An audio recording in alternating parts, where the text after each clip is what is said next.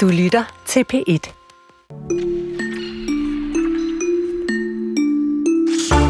Ahmed Absam Sam har gjort det nu. Tidligere pt chef Lars Finsen gjorde det også, og mange flere kunne nævnes. Altså mennesker, der på en eller anden måde er taget til genmæle ved at skrive en bog om netop deres version af de begivenheder, de har været en del af. Nogle af dem sælger virkelig godt, men spørgsmålet er, hvad det betyder for vores opfattelse af virkeligheden og historien. Det spørgsmål stiller vi videre om cirka 25 minutter. Og så er der øh, filmatiseringen af Bulgakovs øh, hovedværk, Mesteren og Margarita. Den film har lukket en masse russere i biografen, men den har også udløst massive angreb fra Kreml-propagandister og en hær af sådan nogle online-trolde. Det går ud over instruktøren. Han er amerikansk statsborger, men født i Sovjetunionen. Vi prøver at finde ud af, hvorfor filmen er så kontroversiel, at manden bag bliver krævet både fængslet og henrettet. En film, som øh, i øvrigt har danske øh, Klaas Bang på rollelisten. Men allerførst til Netflix, der nu bliver en live-kanal. Velkommen til Kulturen. Her er Karen Sikker og Chris Pedersen. Ja, øh, fordi det gør de øh, med takketaler, statuetter og glamour. Natten til søndag live transmitterer Netflix øh, prisshowet SAG Awards. Det er et prisshow, hvor medlemmer af den amerikanske fagforbund af skuespillere kårer de allerbedste skuespilpræstationer inden for film og tv. Nå, en streamingtjeneste. Så live-tv er tilbage. En gang der kunne fjernsynet jo virkelig samle os. I 90'erne der sad vi plastret til skærmen, når det lød sådan her. Det er fredag, og foran os er 60 minutters fart og tempo. Det er showtid direkte fra Kastrup Lufthavn. Hver uge møder 300 forventningsfulde mennesker op med gyldigt pas og skinnende tænder. Han ser i aften sådan her ud, men i passet fik han ikke... Jeg kan altså virkelig godt huske det. Der sad vi jo så troligt og så med i skæret fra familiealderet, når øh, programmerne øh, kom frem og tilbage over skærmen.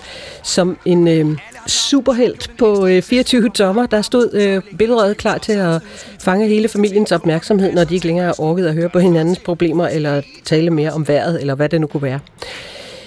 Og måske er Flow TV på vej tilbage. I de internationale streamingtjenester er i hvert fald begyndt at kaste sig over for forskellige typer af live-formater, for eksempel SAC Awards.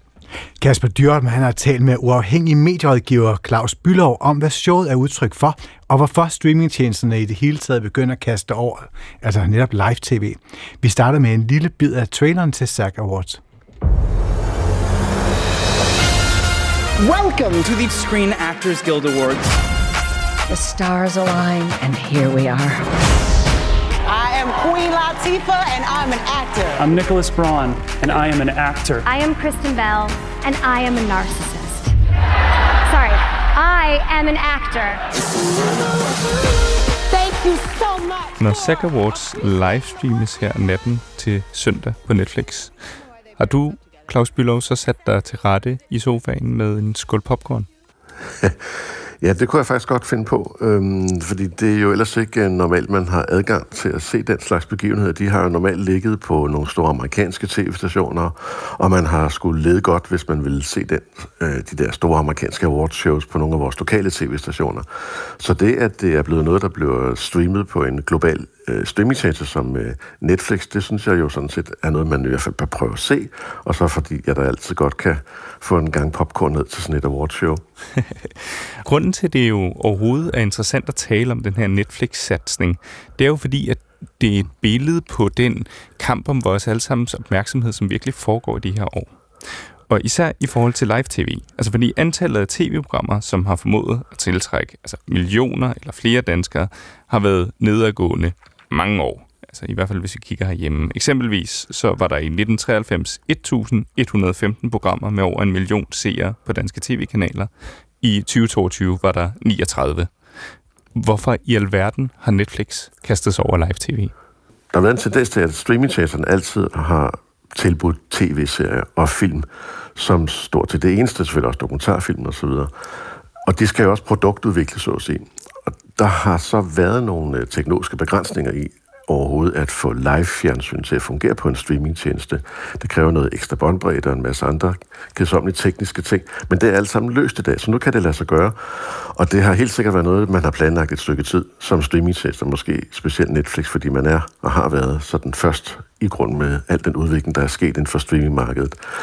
og øh, ventet på at finde de helt gode rettigheder til at øh, sende live. Og det er jo typisk sport og awards shows og reality shows måske også, eller, eller games, forskellige former for, øh, hvis vi tænker Danmark vild med dans og X-Factor, den slags ting der. Altså den slags programmer, der ligesom lever i nuet, har jo en berettigelse, når det er live. Og det kan streamingtjenesterne altså også nå, og det begynder de at kaste sig over for fuld hammer faktisk i øjeblikket. Nu har Netflix kastet sig over de her SAG Awards, som indtil 2022 har huseret på den nichekanal, der hedder TNT. Altså, hvorfor er det lige det her awardshow, de kaster sig over?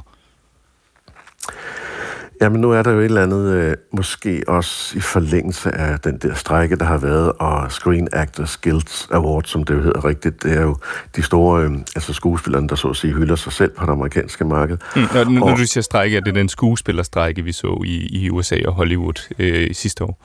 Ja, altså der har været en stor konflikt imellem de store rettighedsorganisationer, de store fagforbund, så at sige, for både skuespillere, instruktører og manuskriptforfattere, øh, hvor Netflix jo har været en af parterne over på den anden side. Nu har man så fundet og fået en aftale efter en lang og meget kostbar strække, og så virker det lidt som om det her det er også sådan en lille håndslag til hinanden, at nu vil Netflix gerne øh, ligesom komme lidt tættere på Screen Actors Guild med, med at øh, købe det her awardshow og transmittere det. Før der øh, talte jeg om øh, magtkamp og kamp om opmærksomhed. Ja. Altså, hvad kommer det til at betyde for flow-kanaler verden over, hvis streamingtjenesterne nu, for eksempel Netflix, begynder at kaste over live-tv? Der er jo et øh, ret dystert perspektiv i det, hvis man ser det fra lokal dansk fjernsyns side, hvor vi jo har vores forskellige øh, øh meget populære sportsgrene, som øh, specielt Viaplay har været kendt for at transmittere. Og øh, så står de her store streaminggiganter og lurer med alle deres mange, mange penge. Og hvis de ser, at der er publikum til det her, og det er noget, de kan bruge til at skaffe øh, publikum også på det, det danske marked, jamen så vil de jo gerne kaste nogle penge efter det. Så de æder sig faktisk mere og mere ind på alt det, vi kender som traditionelt fjernsyn. Der er også en anden boldgade, så at sige. Det er det, der hedder altså sådan reklamefjernsyn, hvor det i nær fremtid bliver standarden, at en streamingtjeneste kommer med reklamer, og hvis du så vil slippe for dem, skal du betale noget ekstra. Og det er jo for eksempel et kæmpe problem for TV2, der lever meget af tv-reklamer stadigvæk, hvis øh, Netflix og de andre, også Disney, de er jo også gået i gang, også på dansk grund, med at, at vise reklamer på deres streamingtjenester. Så der er altså, hvad skal man sige, et meget aggressivt fremstød for de amerikanske streamingtjenester mod det gode gamle danske fjernsyn. Og der er virkelig mange penge på spil. Altså, vi har, vi har set jo både sådan noget som Amazon, altså Prime Video og Apple bruge mange, mange penge øh, på at købe sportsrettigheder på andre markeder for at skaffe flere og flere kunder. Øh, og for nylig var der faktisk også, altså Netflix har jo tegnet en stor aftale om rettighederne til øh, wrestling, som vi måske ikke er så interesseret i i Danmark, men det er jo en kæmpe sport i USA. Det var intet mindre end 5 milliarder dollars, som Netflix har betalt for at få retten, øh, eksklusiv ret til at sende wrestling fremover. Så der er mange penge på spil. Nu har Netflix gået på det her marked. De er en stor virksomhed. De øh, kan se, at de kan få en større bid af kagen, hvis de begynder også at kaste over live-tv. Nu har de en teknologi, der fungerer til det.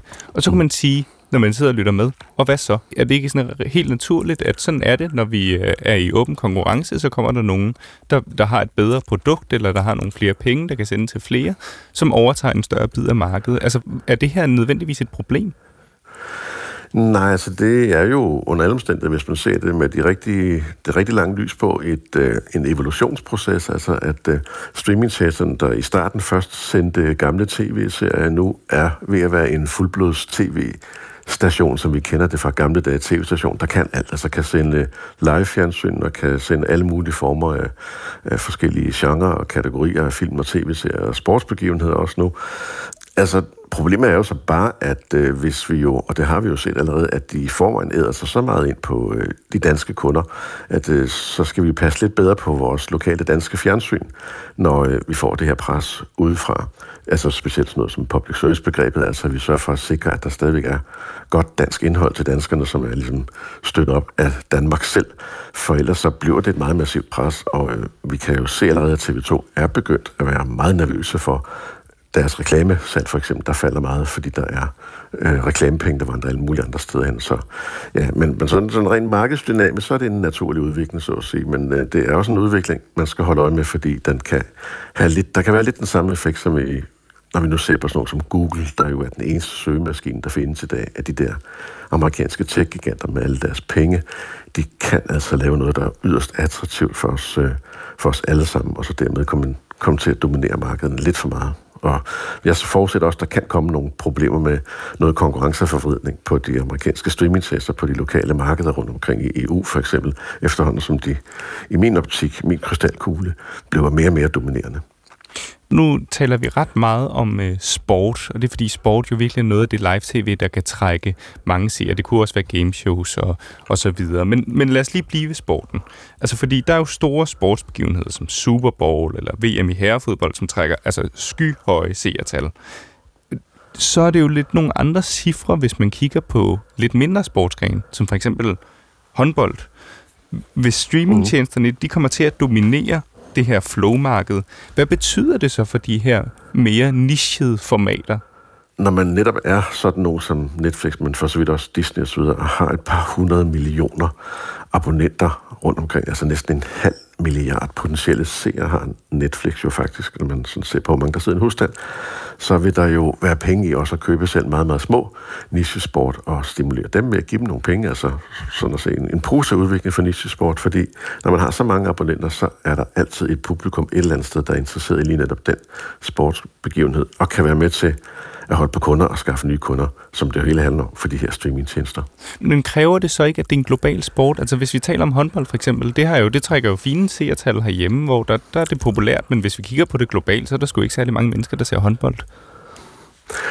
Nej, netop håndbold, det glemmer vi jo nok nogle gange her i Danmark, at det er en meget, meget lille sportsgren, og der har generelt meget, meget lidt interesse for den alle mulige andre steder end i Danmark og sådan nogle få andre lande. Øh, så det kan godt være, at vi netop kan få lov til at have håndbolden for os selv på de danske tv-kanaler. Der ikke er nogen af de store streamingtjenester, der kaster sig lige netop over det. Men altså, man skal aldrig sige aldrig. Det kan også være, at en øh, uh, streamingcentre synes, det kunne være interessant at komme til at skaffe sig nogle danske, nordiske kunder ved at købe nogle håndboldrettigheder for næsten af de danske tv-stationer, der ellers har håndboldrettighederne, hvis man bare komme med en øh, kæmpestor check, fordi igen, det hele handler om at skaffe kunder.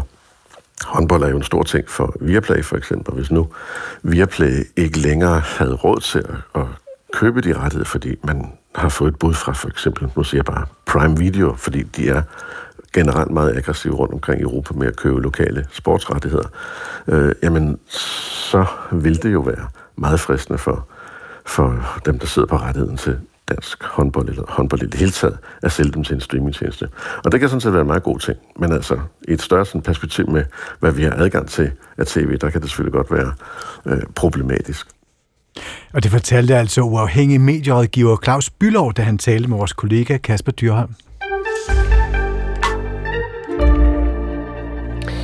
Den øh, tredje mest forurenede by i verden befinder sig i Europa. Den hedder Tsanica, og den ligger midt i landet Bosnien-Herzegovina på Balkanhalvøen. Og den har omkring øh, 70.000 indbyggere fordelt på et område på størrelse med Esbjerg. Og her kan man altså finde en alt, alt, alt for stor del af befolkningen, der har udviklet lunger og halskræft, og indbyggerne går med mundbind for at beskytte sig mod øh, den her forurenede og beskidte luft, der hænger som sådan et øh, tungt tæppe på himlen. Øh, takket være, kunne man sige, eller på grund af øh, udledningen fra byens øh, stålfabrik. Og det er den by, der er omdrejningspunktet i The Sky Above Seneca.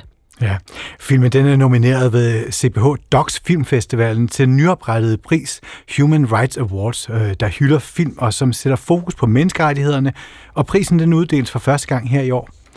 Den er skabt i samarbejde med Institut for Menneskerettigheder, og prisen den markerer 75-året for lanceringen af de internationale menneskerettigheder. Mens prisen også, ifølge CPH Docs selv, taler ind i den tid, vi befinder os i nu, hvor menneskerettighederne presses fra flere forskellige kanter. Men hvordan ser sådan en film ud, som har til formål at skabe bevidsthed øh, omkring sådan en problemstilling, der jo er større end bare lige den fabrik i den by. Det har vi talt med øh, dokumentaristen Anna Frank Møller om. Øh, hun står bag filmen The Sky Above Sanitsa, og da Joachim Kruse Rasmussen talte med hende, øh, spurgte han også om de udfordringer, der kan være, når en film er sat i verden, lige præcis for at formidle et helt særligt budskab. Men først forklarer hun, hvordan det hele begyndte. Det begyndte jo nok med, at min kæreste, som også har instrueret filmen sammen med mig, Slatko Pranic, øh, læste en artikel i The Guardian, som havde overskriften Senita byen, hvor det at trække vejret er en kamp. Det viste sig, at hovedfiguren i artiklen var hans gamle barndomsven. Slatko selv forlod Bosnien i forbindelse med krigen tilbage i 93. Og øh, han var selvfølgelig oprevet. Han havde ikke været i sit land siden 93. Og vi havde nærmest lige lært hinanden at kende, så det blev noget, vi talte om med hinanden. Og det siger sig selv, altså det, at det er farligt at trække vejret, det er jo sådan rimelig igangsættende. Der er en hel by, en hel befolkning, som udsætter deres liv for fare, hver gang de går uden for en dør og trækker vejret. Det måtte vi undersøge. Og Slatko havde en lejlighed, der stod tom i, i den by, hvor han ikke havde været i mange år, som vi kunne vende tilbage til. Så vi tog simpelthen tilbage og flyttede ind i lejligheden og var der. Og da I så flyttede til byen, hvad var det så for en virkelighed, som de her altså indbyggere i Senita, de levede med? De levede faktisk med en virkelighed, hvor man ikke talte om problemet. Helt til at begynde med, så øh, når vi spurgte forskellige mennesker, vi begyndte at komme på en bar for eksempel, og der kendte Slatko barejeren, så fik vi at vide, øh, ah, der er ikke noget rigtig forurening her, og døden skal jo have en årsag. Altså, der var mange forskellige måder, men ikke talte om det på. Nyhederne, medierne, de talte ikke om det, men selvfølgelig Slatkus barndomsven Samir, Samir Lemesh, som er filmens hovedfigur, han prøvede at råbe alle op. Samir Lemesh står ved en lille, hvid pult på gaden og trækker forbipasserende til side. Han beder dem underskrive et stykke papir, et brev, der skal sendes til Zenitsas borgmester. Brevet forlanger, at byens stålfabrik skal nedsætte sit forbrug og udledning af koksværk, der består af stærkt forurenende materialer, der altså ikke får lov at flyve frit andre steder i Europa end i Zenitsa. Og mens Samir Lemish han står på gaden, så oplyser han forbipasserende i befolkningen og beder dem tage del i at råbe op og forlange aktionen, så stålfabrikkens udledning kan stoppe. Samo ime i prezime, mjesto prebivalište popis. Prijatno, prijatno. Zato što je koksara najopasniji u stvari pogon emisija benzena i benzoapirena kako bi smo imali neki dokaz koliko u stvari ta kompanija zagađuje. Der var også frygtelig øh, forurenet. Nogle gange så vågner man om morgenen og har en sådan slight headache, som vi siger på engelsk. Så ved man, at fabrikken har været i gang om natten. Og i filmen møder man også nogle af de mange ofre til den massive forurening, der ligger som et tungt tæppe over byen Senica. For eksempel møder man op til flere indbyggere, der har udviklet hovedhalskræft, sandsynligvis efter at have boet op og ned af stålfabrikkens massive, tykke skorstene, der pumper mørkebrun røg ud gennem hele døgnet. Indbyggere, der af den grund nu bliver nødt til at bruge en helt særlig højtaler, når de skal tale, fordi kraften har sat sig på deres stemmebånd.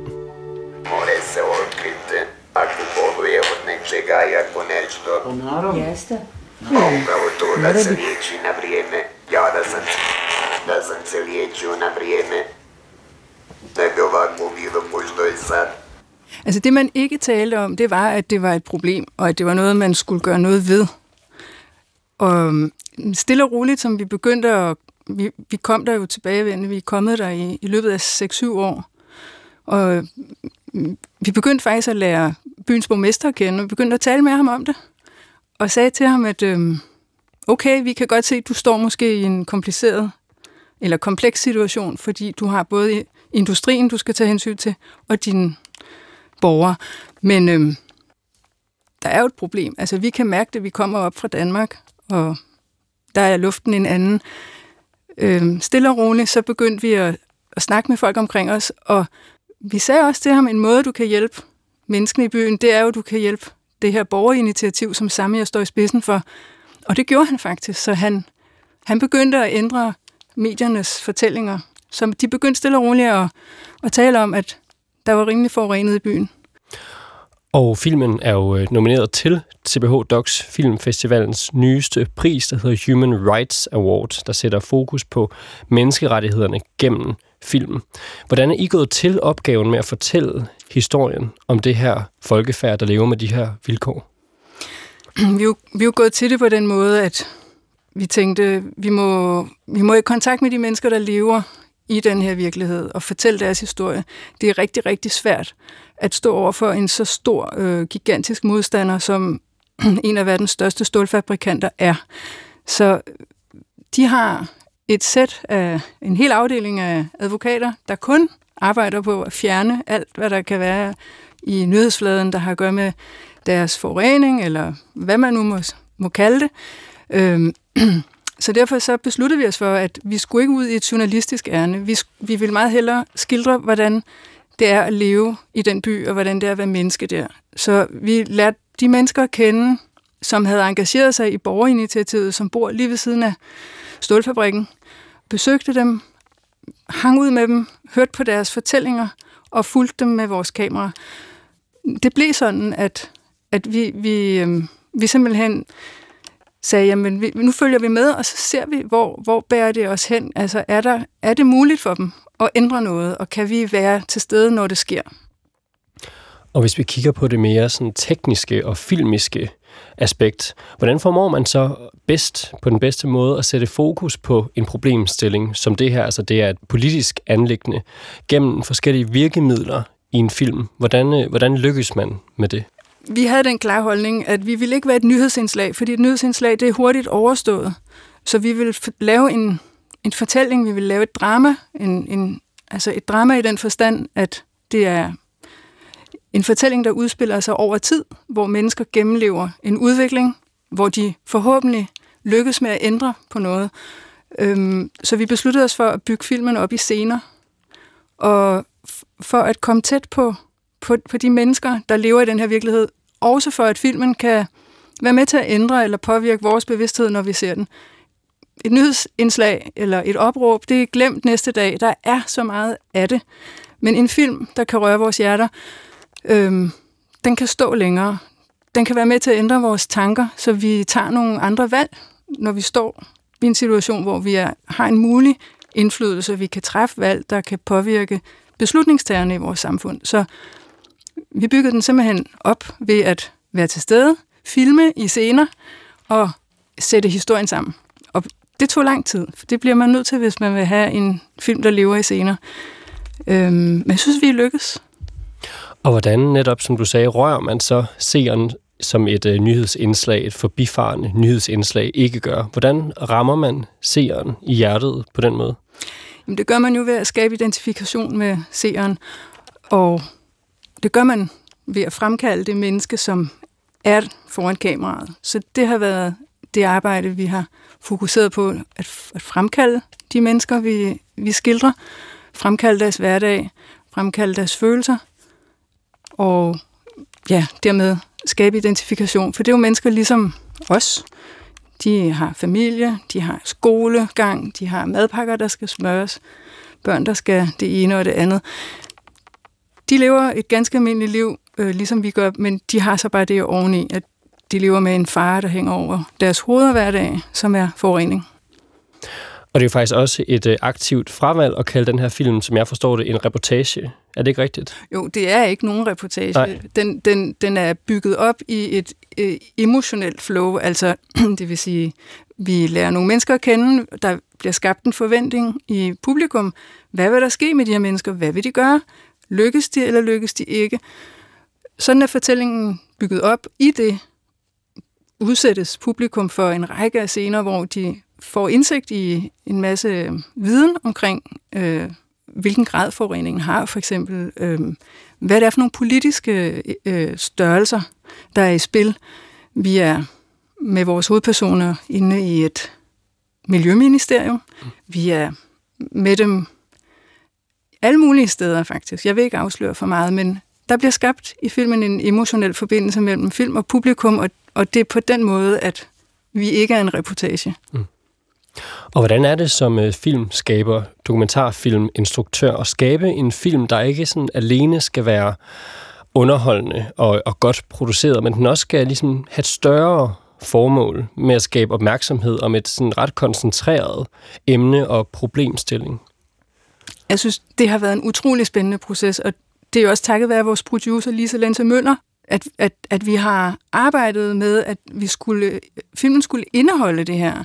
Det skulle ikke kun være en film med følelser, det skulle være en film med viden og følelser. Jeg synes, det har været ekstremt spændende at arbejde med. Jeg synes generelt også, når man ser øh, fiktionsfilm, at det er spændende, hvis de også øh, indeholder noget, der har med vores øh, historie at gøre, eller vores samtid. Altså, der, der er også noget guf for, for hjernen og for ens intellekt, øh, men uden følelserne går det ikke. Film er et følelsesmedie. Ja, og så er det jo et samspil mellem følelser og drama, men det er jo ikke fiktion. Det er jo altså, ganske virkeligt det her. Så hvad er det for nogle udfordringer, der er i det her, når man både skal tænke kronologi, dramatisering, men det samtidig er virkeligt? Ja, altså vi har jo ikke dramatiseret noget som helst, men vi har selvfølgelig opsøgt situationer, som kunne, vi kunne forestille os ville indeholde et drama, i kraft af, at de mennesker, vi har filmet, har haft noget på spil, og det har handlet om hele tiden at kigge efter situationer, hvor vores karakterer, eller de mennesker, der medvirker i vores film, har noget på spil. Og øh, jamen, der er et kæmpe, kæmpe øhm, kondenseringsarbejde, der finder sted, når filmen skal klippes, fordi øh, scenerne kan ikke være mere end en højst 3-3,5 minut. Så det er jo noget med at finde ind til kernen af dramaet øh, fra virkelighedens situation og få det kogt ind, men det har vi altså så kunnet, fordi de mennesker, vi følger, også står i en ret dramatisk situation. Og så filmen The Sky Above Zenitsa er jo som sagt som nomineret til en Human Rights pris ved øh, Copenhagen Docs Filmfestivalen. Hvad betyder den her nominering for jer? Jamen, vi er utrolig stolte og taknemmelige over at være blevet nomineret. Først og fremmest så håber jeg, at den kan betyde noget for de medvirkende, vi har i filmen, fordi det er virkelig øh, menneskerettigheder, der er på spil i den forstand, som en af vores medvirkende siger på et tidspunkt i filmen. Vi vil gerne betragtes som ligeværdige mennesker, os der bor i det her land, Bosnien-Herzegovina. Lige nu føler vi, at vi bliver behandlet som om vi er mindre værd end dem, der bor i den vestlige del af Europa. Frankrig, Tyskland, Italien, også i Danmark. Det er noget, der griber mig, fordi jeg synes, vi er alle sammen lige meget værd. Det lyder idealistisk måske i nogle menneskers øjne, men helt ærligt, det er vi. Altså, vi er født på den her jord, vi har alle sammen lige ret til at være her.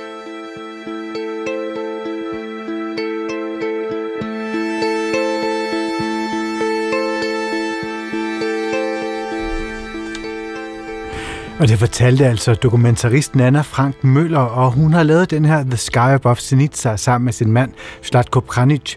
Filmen bliver vist til CBH Docs Filmfestivalen, og den løber fra den 13. til den 24. marts.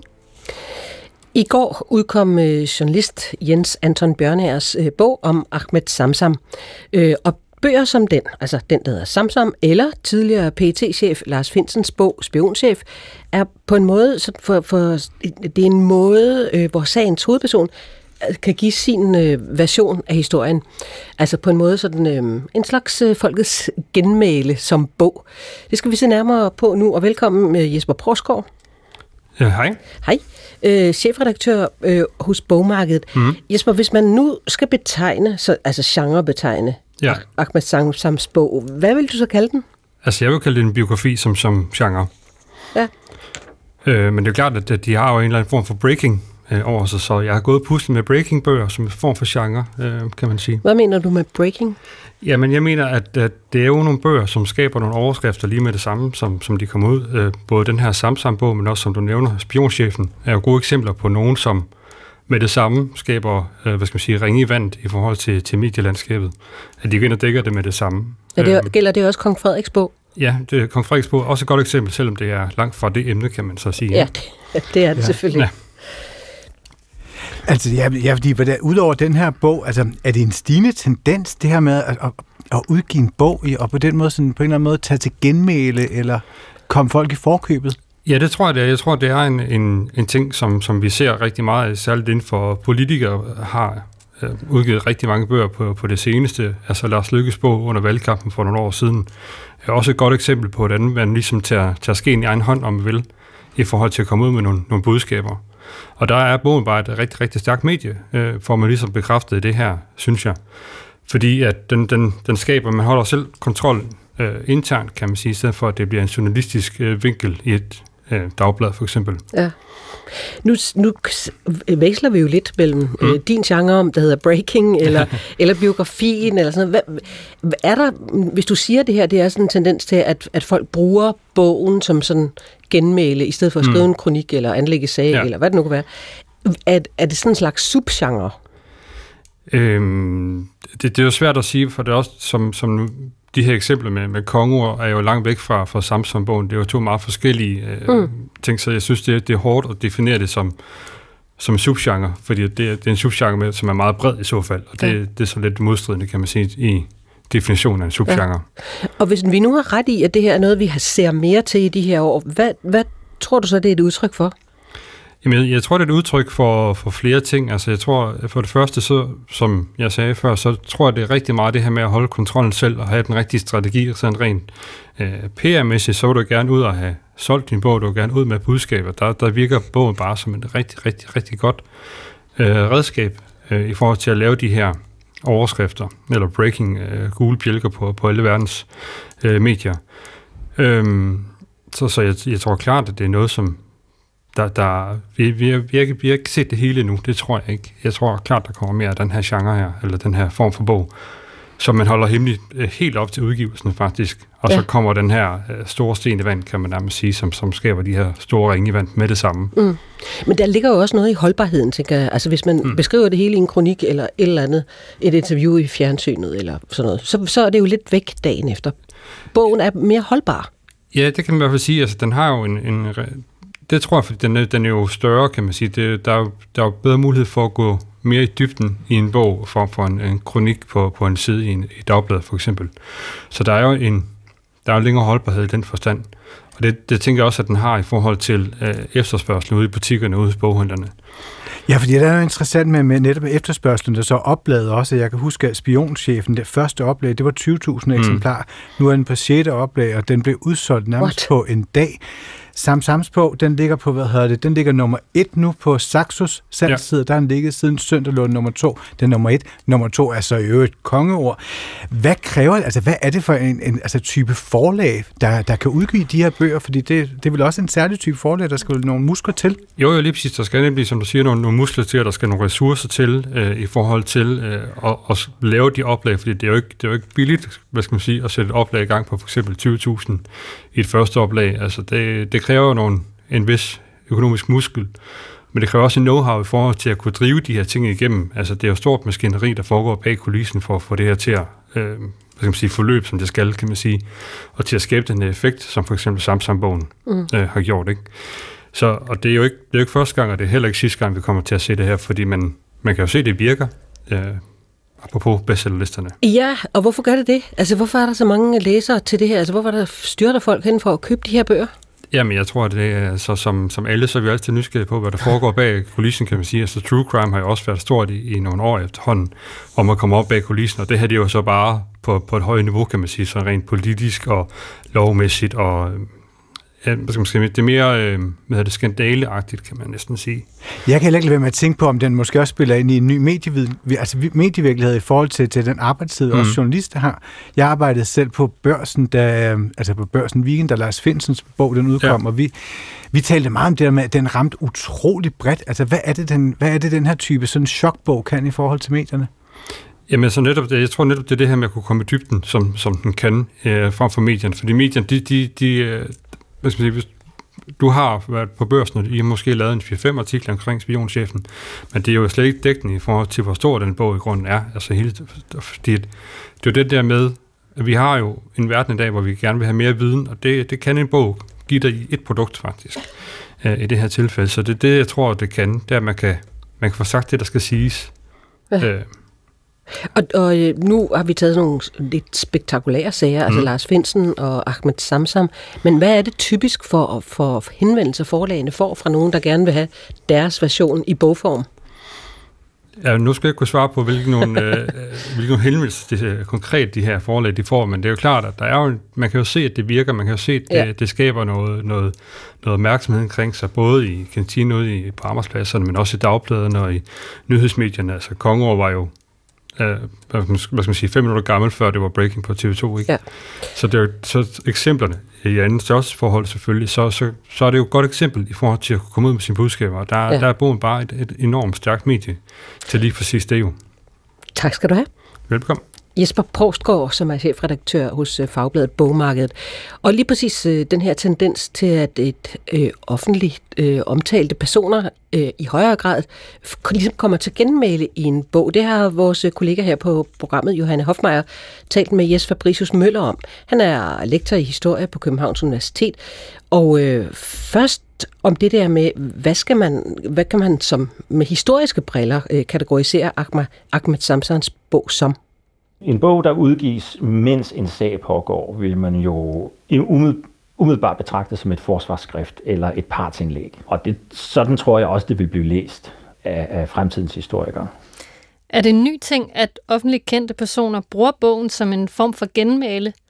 Nej, det er det ikke. Øhm, det er i hvert fald ikke nogen ny ting, at, øh, at offentligt kendte personer bruger erindringer som et øh, forsøg på at øh, retfærdiggøre deres egen sag. Er der eksempler i historien på, at offentlige personer bruger bogen til at fortælle deres version af en sag? Altså det, det, det nok mest kendte eksempel, det er ja, Churchill, der på et tidspunkt, tidspunkt sagde, at, at han godt vidste, at, at historien ville være venlig imod ham, altså historieskrivningen. Øh, for som han tilføjede, jeg har til hensigt selv at skrive den. Og her tager vi lige et klip med Churchill selv. Writing a book is an adventure. Uh, uh, to begin with, it is a toy. And an amusement, and then it becomes a mistress, and then it becomes a master, and then it becomes a tyrant, and the last phase is that just as you are about to be reconciled to your servitude, you, you, you kill the monster. Mm. and fling him about to the public. Her var der altså et klip med Winston Churchill, der fortæller om det at skrive en bog. Hvilke andre eksempler er der? Altså den, jeg så øh, kommer i tanke om, der har, der har gjort det måske øh, mest præcist, øh, vil jeg sige, var Edward Snowden. Mm. Øh, altså hans erindringer handler jo om en, en, en patriot, øh, der altid øh, er på retfærdighedens side. Og det er jo så, øh, kan man også sige, nogle utrolige altså velfriserede erindringer. Øh, der er ikke et, der er ikke et hårstrå, der ligger på tværs. Men, men det, det kendetegner jo de fleste erindringer, at de, at de er en slags eftermælepleje. Mm. Hvilken rolle har de fået i historien? Altså for Churchills vedkommende er det jo lykkedes. Altså han er jo en helt, øh, øh, eller blevet en helt i, i, i rigtig mange menneskers øjne. Øh, så, så han har haft held med sit øh, forhævende. Mm. Man kan sige, når jeg, når jeg fremdrager Edward Snowden i den her sammenhæng, så hænger det også sammen med, at sagen endnu er udstående, så vi ved ikke, hvordan sagen ender. Mm-hmm. Men det er et eksempel på et, et, et partsindlæg, øh, øh, som er meget dygtigt lavet, øh, og som sådan derfor også, i hvert fald kan man sige, overbeviser dem, der er overbevist om hans uskyld i forvejen. Ikke? Mm-hmm. At dem, hvor vi kender afgørelsen, hvordan får de plads i historiebøgerne? Ja, ingen nævnt, ingen glemt, men det man gør, når man udgiver sine erindringer, især hvis man gør det øh, meget tidligt i livet, så er det så, så er man sikker på, at det er ens egen version af historien, der ligger først i synsfeltet. Og det vil sige, at hvis man vil sætte dagsordenen, så gør man klogt i at, at, at komme først med sin egen version. For ellers øh, så bliver det, man siger, det bliver bare en replik. Mm. Hvorimod det her, øh, hvis, hvis, man, hvis man kommer først, ja, så har man som sagt sat dagsordenen, og så tvinger man alle andre, der vil tage stilling til sagen, at tage stilling til ens egne erindringer. Og dermed kan man sige, at man et skridt foran. Mm. Hvordan bliver de her bøger så efterfølgende til historie? Man skriver dem vel næppe ind som direkte fakta? Ja og nej, altså fordi jeg kan jo se, nu for at tage et helt andet tilfælde, jeg sidder selv og arbejder med Grundtvig, og han var jo meget flittig til at, og, og, og, altså han havde, som jeg siger, et, et stort selvbiografisk beredskab. Det vil sige, når han skrev noget, så skrev han også gerne om sig selv. og man kan se, hvordan de her, øh, de her selvbiografiske afsnit er vandret over i litteraturen om ham, sådan så han har for, faktisk øh, fået en meget stor indflydelse på litteraturen om sig selv. Mm. Øh, og det er det, der sker. Altså det er den mekanisme, der sker. Altså hvis man udgiver sine erindringer, ja, så begynder man der, når, hvis man skal skrive om en eller andens biografi. Mm. Men i virkeligheden skulle man lade være. Hvorfor fordi, det? Øh, for, jo, fordi øh, bevidst eller øh, ubevidst, så lader man sig styre af den selvfortælling, der lægges frem. Mm. Øh, det er et velkendt fænomen, øh, og, og det er svært selv for skal vi sige, trænede kildekritikere at se bort fra, øh, fra den mekanisme. Mm.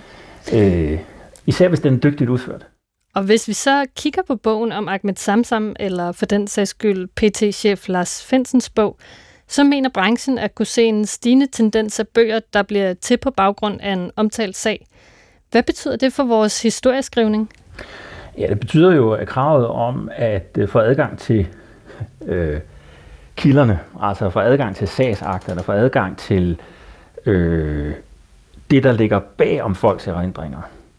Øh, det vi kalder altså de samtidige kilder, sagsakter, som sagt, øh, breve og den slags, bliver så meget desto større, øh, fordi øh, netop fordi et, sådan et erindringsskrift jo står og ligesom og spærrer for øh, udsigten til sagen selv. Altså mm. øh, øh, selvbiografen, altså den, der skriver sine egne erindringer, øh, får sådan set lagt et filter ind mellem os og så sagen selv. Og et filter, som er meget svært at se udenom. Øh, og det stiller jo selvfølgelig krav om, om, øh, om en så meget desto mere omhyggelig øh, kildekritisk tilgang til stoffet. Hvor meget tror du, Ahmed Samsons bog vil fylde, når vi om 10 år betragter hans sag? Jamen, den kommer stadigvæk til at fylde, fordi det er den, der står lige for. Altså, det er den, der er nemmest at hive ned fra bogreolen. Hmm. Fordi hvis man først skal ind og på arkiv, øh, eller søge agtindsigt, eller øh, på alle mulige andre måder at prøve at få, få indsigt i den her sag her, så, så er det alt for fristende, at der ligger en redegørelse, hvor, hvor tingene er sorteret og lagt til rette, og antageligt også meget velskrevet, sådan, så den er lige til at gå til. Hvor stor en magt vil bøgerne få over historien i fremtiden? ja, det er jo et godt spørgsmål, fordi øh, hvor stor en indflydelse har bøger i det hele taget nu, og hvor stor en vil, vil de få det. Men altså alt andet lige, så vil man sige, jo det vil de stadigvæk, fordi de øh, som sagt ligger lige for, de til at gå til, øh, og vil, vil, øh, vil, vil være den nemmest tilgængelige kilde til sagen. Hmm. Øh, og også vil være, skal vi sige, en, i nogle tilfælde en tilrettelagt sandhed, øh, som er myndet på et publikum. Ikke? Altså den skal selvfølgelig, den skal selvfølgelig for at fungere, skal den have en stor grad af troværdighed.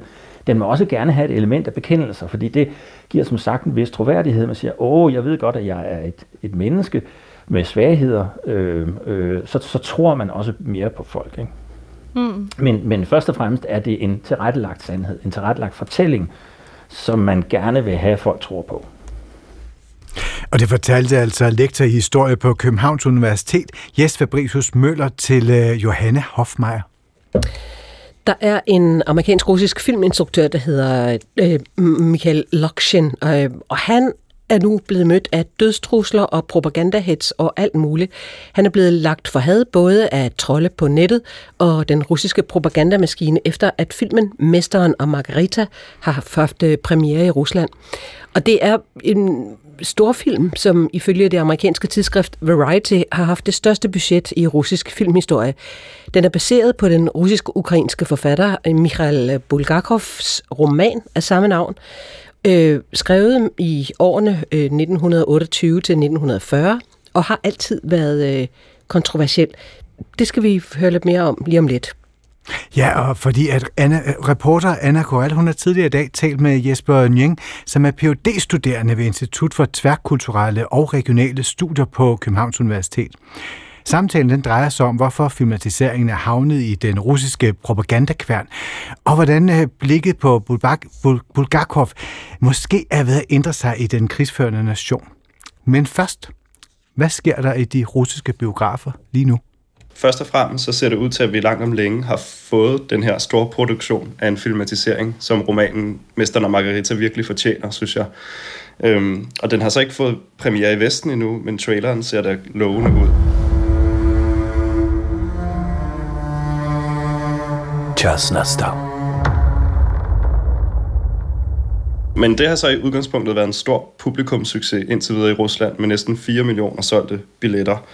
Og nogle russere har måske kunne spejle sig i fortællingens tema om kunstnerisk og religiøs fritænkning i den her tid med meget streng undertrykkelse og ensretning. Men jeg tror også, mange andre sikkert bare har haft en god tur i biografen. Men nu er der jo ikke bare tale om hvilken som helst stor film. Og så har den jo altså fået lov at udkomme i Rusland øh, til nogens overraskelse, selvom instruktøren Michael Lokshin er amerikansk-russisk og med bopæl i Kalifornien, og har udtalt sig stærkt kritisk over for krigen i Ukraine. Og derudover har vi også en tysk skuespiller på rollelisten, som den centrale karakter Voland, og vores egen Klaas Bang som Pontius Pilatus. Så i den grad er det altså også et russisk-vestligt kulturelt samarbejde. Og hvorfor er det særligt, at en film, som vi godt kan kalde et russisk-vestligt foretagende her, alligevel får lov til at få premiere i Rusland? Jamen, det er jo selvfølgelig på grund af, af, af krigen og den konflikt, som er opstået mellem Rusland og Vesten, særligt med invasionen af, af Ukraine i, to, i 22, men jo også før.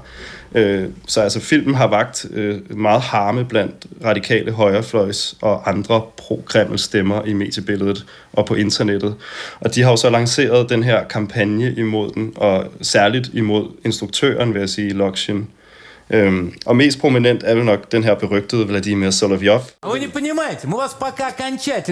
som mange af os kender herhjemme som den her meget brutale talkshow-vært. Ikke? Øhm, og det er også her i sit aftenshow, at han har angrebet filmen. Og mange af de her stemmer, de kræver altså nu mesteren og Margarita bortcensureret, og de ansvarlige retsforfulgt. Så man kan sige, at i korte træk lader det til, at, at filmatiseringen er blevet offer for præcis samme stemning af heksejagt, som den, der pågik i slutningen af 20'erne, under det, vi kalder Stalins øh, kulturrevolution, og som romanforlægget faktisk var oprindeligt var et opgør med. Jeg giver Jesper Nyeng øh, den ret utaknemmelige opgave at resumere øh, den kringlede roman. Helt kort så er Mesteren og Margarita en djævleroman fra, øh, fra 30'erne. Altså den er skrevet mellem 28 og 40, og den foregår i, i 30'erne cirka. Øhm, og det er altså efter forbilledet af Goethes Faust, som mange kender, og, og vi kender jo også det lidt senere eksempel i Thomas Manns Dr. Faustus. Men altså, i Bulgakovs version er vi i Stalintidens Moskva, som bogstaveligt talt beskrives i, i teksten som et helvede på jord. Altså, der har jo været revolution, og samfundet burde tilstræbe sine socialistiske utopier, men i romanen beskrives samfundet som udpræget materialistisk, gennemsyret af grådighed, korruption, sexisme, valutaspekulation, stikkerkultur og ikke mindst uærlig kunst. Så det er altså den her sætning, at en udlandsk djævlefigur ved navn Voland dukker op for ligesom at tage et opgør med den her rådende kultur. Men hvor han på den ene side straffer Moskvas fordærede kulturelite, så har Voland en anden rolle i forhold til romanens hovedpersoner, nemlig de her fortabte forfattersjæle, som er blevet marginaliseret og lukket inde på øh, det her sindssyge hospital, og som mest af alt beskæftiger sig med fortællingen om Pontius Pilatus, og øh, dennes samvittighedskvaler over for en Jesus-lignende karakter – og endelig har vi så også en fortælling om mesteren og Margaritas indbyrdes kærlighed og Margaritas hekseforvandling. Så altså, det er en, en ret indviklet roman, og den er meget sådan modernistisk og blander forskellige stilarter i de parallelle fortællespor. Men, men grundlæggende vil jeg sige, at det er en roman om menneskelig fejhed øh, og om individets ansvar for erkendelse og indsigt og, og tilgivelse. Mm-hmm. Og, og det, er, det er Bulgakovs absolute hovedværk, og er mange anset som den vigtigste roman, i hvert fald fra Rusland fra det 20. århundrede. Hvordan blev den modtaget, da den udkom? Jamen, den, den udkom slet ikke til at begynde med. Altså, den, den kunne på ingen måde udkomme i Bulgakovs egen levetid. Det ville være fuldstændig umuligt at forestille sig, og det vidste Bulgakov udmærket. Øh, så faktisk kan man sige, at Mesteren og Margarita netop er skrevet ud fra den her dissens-tanke, altså som et modskrift til sovjetcensuren og modbilledet til Stalins doktrin om, at litteraturen skulle være opbyggelig og ud fra genrekravene for den her såkaldte socialistiske realisme, som Stalin indførte. Så Mesteren og Margarita er i den betydning af ordene både antisocialistisk og antirealistisk, altså fuldstændig det modsatte. Mm-hmm. Så Bulgakov skrev på romanen her i, i årene fra 28 og frem til sin død i 40, og så er den altså blevet øh, samlet og udgivet af, af hans kone, og, og, og i første omgang udgivet i midten af 60'erne først, og senere i usensureret form i 80'erne. Mm-hmm. Men, men op til da har, har Mesteren og Margarita floreret som, som ulovlig selvudgivet undergrundslitteratur, altså det, man også kalder samistat, og, og dermed var den en af de her bøger, man skjulte godt i bogreolen og læste højt fra i, i indvidede kredse. Så nogle af de karaktertræk, som gjorde, at ja, bogen slet ikke kunne udkomme under Stalins øh, Rusland, mm-hmm. øh, er der stadigvæk nogen af de karaktertræk, der problematiseres i nutidens Rusland? Altså, øh, ikke indtil nu, vil jeg sige. Men, øh, men det er klart, at, at debatten kommer jo frem, øh, når fokuset kommer på, øh, øh, på filmatisering her, og hvem der har lavet den. Ja. Så jeg tror, i, i første omgang går konflikten ud på, at det er Lokshin og hans karakter, og at det er det her vestlige russiske samarbejde.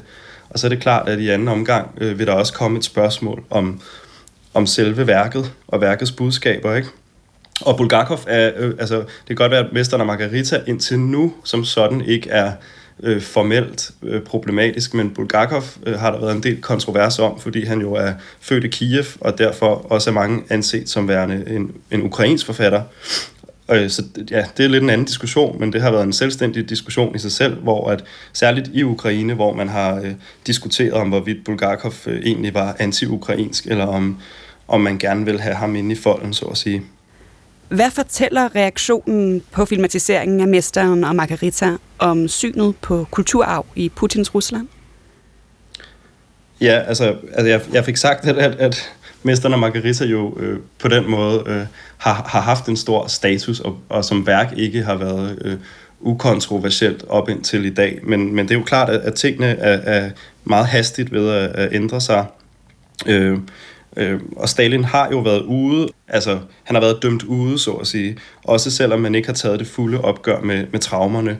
Men nu er Stalin, som Svetlana Alexievich har, har sagt det, han er vendt tilbage. Så, så den her totalitære snibbold, den ruller virkelig afsted, og det går hurtigere og hurtigere og voldsommere og voldsommere. Og det medfører en række uoverensstemmelser med det, som ellers i mellemtiden har udviklet sig til at være helt central kanon i russisk kultur. Og der er Mesteren og Margarita et eksempel på noget, som øh, som ikke har været problematisk, men, men måske er ved øh, virkelig at blive det. Ikke? Øh, der er jo også alle de her øh, mange nulevende dissidenter. Det er en masse andre eksempler. ikke. Og, og en af dem er øh, den her meget populære forfatter, Boris Akunin, som for nylig blev stemplet som fremmed agent. Øh, og der er en arrestordre på ham. Hans bøger forsvinder fra biblioteker og boghandler osv. Her taler vi altså om en af de absolut mest populære samtidsforfattere i Rusland. Og lige for en god ordens skyld beder jeg Jesper om at opsummere en gang til.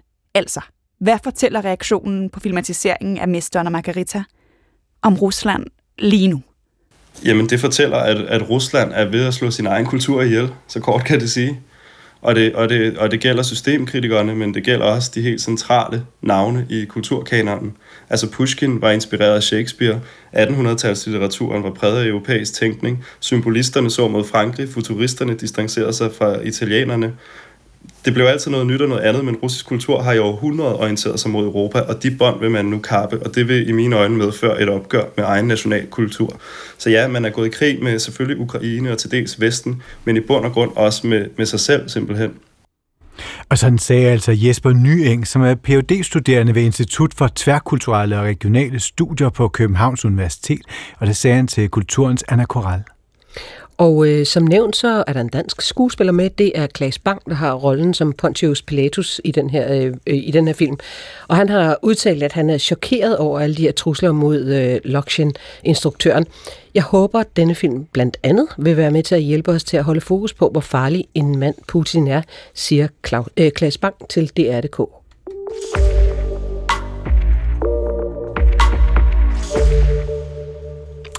I retten i Aarhus begynder Hov. Den doblede lige op. Stop dog. Jeg stopper den. Duk. I retten. I retten i Aarhus begynder i dag en sag, som vi tidligere har omtalt her i programmet. Det handler om snyd med musikstreamingtjenesterne.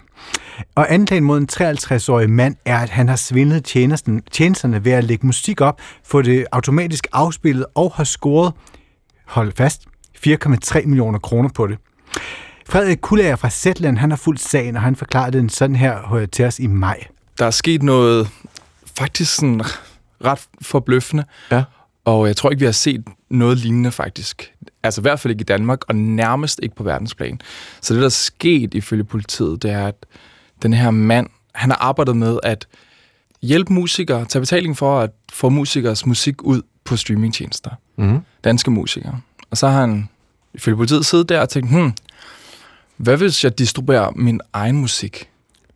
Rigtig meget musik. Ja. Mindst 501 sange, siger politiet. 501 titler? Ja. Skæringer? Og han Wow. har rettigheder til det hele. Han skal ikke dele dem noget. Ikke noget pladselskab, ikke nogen trommeslager, der skal ikke cut. Bare alt sammen hans egen musik. Ja. Og så har han ifølge politiet købt, eller ikke købt, men i hvert fald automatiseret afspilninger på sine sange. Ja. Så der er sådan på streamingtjenester, der får musikere betaling for, hvor mange afspilninger en sang har. Ja, ja. Så hvis man kan få rigtig mange afspilninger, og der taler vi jo, vi taler måske op mod 80 millioner afspilninger på de her 500 sange, Mm. så har han siddet og kunne tjene 4,5 millioner kroner. Mm. Ja, og øh, antallet af sange er faktisk vokset, fordi der er lavet en fintælling. Så i dagens anklageskrifter lyder anklagen på 689 stykker musik, som den anklagede har lagt ud på de her streamingtjenester. 37 af numrene er ovenikøbet skabt af andre kunstnere, men øh, den anklagede har så ændret tempoet lidt i numrene og udgivet dem i eget navn. Altså det siger anklageren.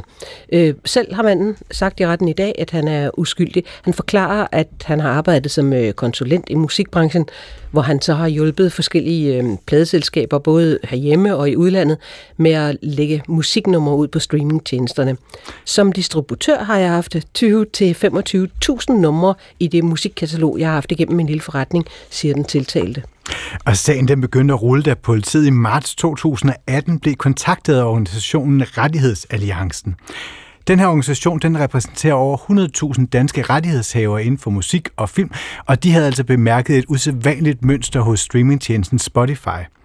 På en uge blev 244 musiknumre afspillet mere end 36.000 gange. 98 procent af gangene var det de samme 20 brugere, der stod bag afspillingerne, har anklageren oplyst i sin forelæggelse af den her sag. Ja, og så kan vi bare sige, at øh, der ventes øh, dom i sagen den, øh, den 27. Øh, januar. Nej, februar må det jo selvfølgelig være. Vi øh, skal lige til at gøre plads for en øh, radiovis om øh, ja, 20 sekunder. Ja, og, og så, vender en vi time tilbage. Ja, Blandt ja. andet med nuthed i moderne dans.